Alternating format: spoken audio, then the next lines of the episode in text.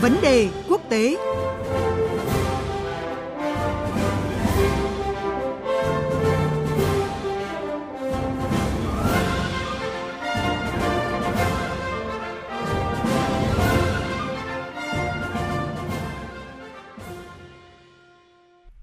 Quý vị và các bạn đang nghe thời sự đồng hành sáng trên kênh Thời sự của Đài Tiếng Nói Việt Nam. Trong chuyên mục vấn đề quốc tế hôm nay, à, chúng tôi sẽ đề cập về nội dung căng thẳng Nhật Hàn gây sóng gió khu vực Đông Bắc Á với phần trình bày của biên tập viên Quỳnh Hoa.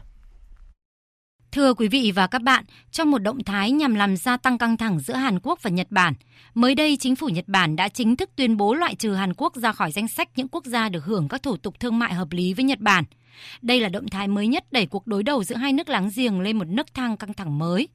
Ở thời điểm hiện nay, dư luận lo ngại căng thẳng ngày một gia tăng giữa Nhật Bản và Hàn Quốc không chỉ làm tổn thương nền kinh tế của mỗi nước mà còn ảnh hưởng xấu đến sự phát triển của nền kinh tế khu vực và toàn cầu. Đến với những diễn biến mới nhất trong quan hệ giữa Nhật Bản và Hàn Quốc, ngay bây giờ là cuộc trao đổi với anh Bùi Hùng, phóng viên Đài Tiếng Nói Việt Nam, thường trú tại khu vực Đông Bắc Á. Xin chào anh Bùi Hùng.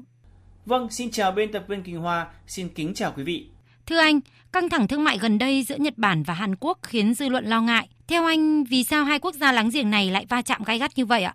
Vâng, thưa chị Quỳnh Hoa, à, trước khi xảy ra căng thẳng thương mại hai nước trong thời gian gần đây, quan hệ hai nước vẫn có những bất đồng dai dẳng trong nhiều thập kỷ. Đó là vấn đề lịch sử được nhắc đến trong sách giáo khoa Hàn Quốc, hay là vấn đề tranh chấp quần đảo Đốc Đô theo cách gọi của Hàn Quốc, Takeshima à, theo cách gọi của Nhật Bản. Căng thẳng ngoại giao giữa hai nước gia tăng trở lại từ năm 2018 khi tòa án Hàn Quốc yêu cầu các công ty của Nhật Bản bồi thường cho những công dân Hàn Quốc bị bóc lột sức lao động, cưỡng ép làm việc trong Thế chiến lần thứ hai. Tuy nhiên, Nhật Bản khẳng định rằng tất cả những yêu sách này đã được giải quyết khi mà Nhật Bản thiết lập quan hệ ngoại giao với Hàn Quốc vào năm 1965 và Hàn Quốc cũng đã nhận được 300 triệu đô la Mỹ viện trợ về mặt kinh tế và hơn 5 triệu ờ, đô la Mỹ ờ, qua các khoản vay không hoàn lại. Ở cuối tháng 6 năm 2019 vừa qua thì cái tại hội nghị ờ, G20 à, ờ, tổ chức tại Osaka, Nhật Bản, Thủ tướng à, Nhật Bản Abe và Tổng thống Hàn Quốc Moon Jae-in đã không có cuộc gặp song phương nào. Ngày 1 tháng 7 vừa qua thì Nhật Bản cũng tuyên bố thắt chặt lại các quy định về xuất khẩu ở một số hóa chất được sử dụng trong chip và điện thoại thông minh. Bên cạnh đó, Nhật Bản cũng loại trừ Hàn Quốc ra khỏi danh sách các nước được hưởng ưu đãi. Như vậy, căng thẳng hai nước không chỉ riêng ở lĩnh vực thương mại gần đây mà cả về chính trị, lịch sử và lập trường khác biệt vốn đã tồn tại từ lâu mà chưa có phương án giải quyết. Theo tôi, cái căng thẳng thương mại vừa qua chỉ là đợt căng thẳng bùng lên giống như là tước nước vỡ bờ trong quan hệ hai nước. Vâng, à, vậy đâu là những hệ lụy từ những đòn ăn miếng trả miếng giữa Nhật Bản và Hàn Quốc đối với nền kinh tế hai nước cũng như nền kinh tế toàn cầu? Thưa anh Bùi Hùng.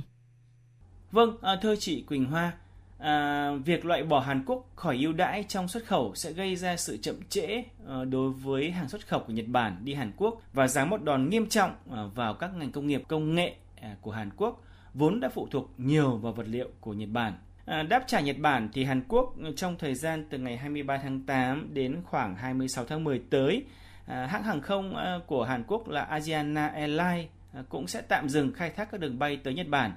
không chỉ hãng hàng không này mà phần lớn các hãng hàng không của Hàn Quốc đều đang có sự điều chỉnh về đường bay, khiến hàng không Nhật Bản và nhiều công ty du lịch của Nhật Bản thua lỗ do khách Hàn Quốc tẩy chay sang Nhật Bản. Trong khi đó thì hàng hóa Nhật Bản cũng đã bị tẩy chay tại Hàn Quốc, khiến doanh thu của các hãng lớn như là Shiseido, Sony, Honda hay Uniqlo à, giảm sút nghiêm trọng. Đối với thế giới thì theo tôi cái lệnh cấm này á à, sẽ làm hạn chế cái xuất khẩu của Nhật Bản dẫn tới cái giá thành linh kiện tăng cao và làm đình trệ cái chuỗi cung ứng sản phẩm điện tử trên phạm vi toàn cầu. Nhưng theo tôi thì đó chỉ là cái góc độ kinh tế mà thôi, thì có thể thống kê bằng số liệu, nhưng những tổn thất à, về lòng tin thì là vô cùng lớn. Hy vọng hai nước sẽ ngồi lại cùng nhau đàm phán để tháo gỡ dần những nút thắt mà hai bên đang đối diện.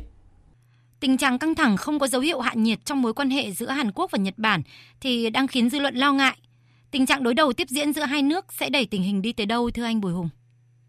Vâng, à, thưa chị, À, thật sự phải nói rằng là tại cái thời điểm hiện tại bản thân tôi và cái nhiều nhà phân tích khác cũng khó nói tình hình sẽ diễn phức tạp đến uh, nhường nào. Bởi Hàn Quốc đang phản ứng cũng rất là gay gắt.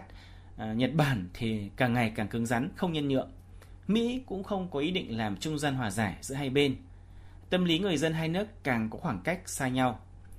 Tại Hàn Quốc, chính phủ đã có những giải pháp thúc đẩy sức mạnh quốc nội như tích cực thúc đẩy nghiên cứu để có thể sản xuất các mặt hàng phải nhập khẩu từ Nhật Bản. Nhưng việc này theo tôi cũng cần thời gian khá nhiều đó. Nhật Bản do sức ép từ dân chúng, các đảng phái,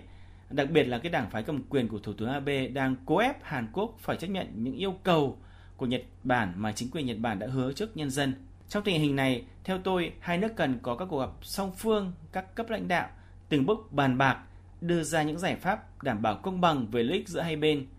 Điều này tuy rất khó, à, nhưng mà à, cần phải làm, bởi căng thẳng hai nước ở khu vực sẽ ảnh hưởng rất lớn tới an ninh, cả về kinh tế lẫn văn hóa của cả thế giới.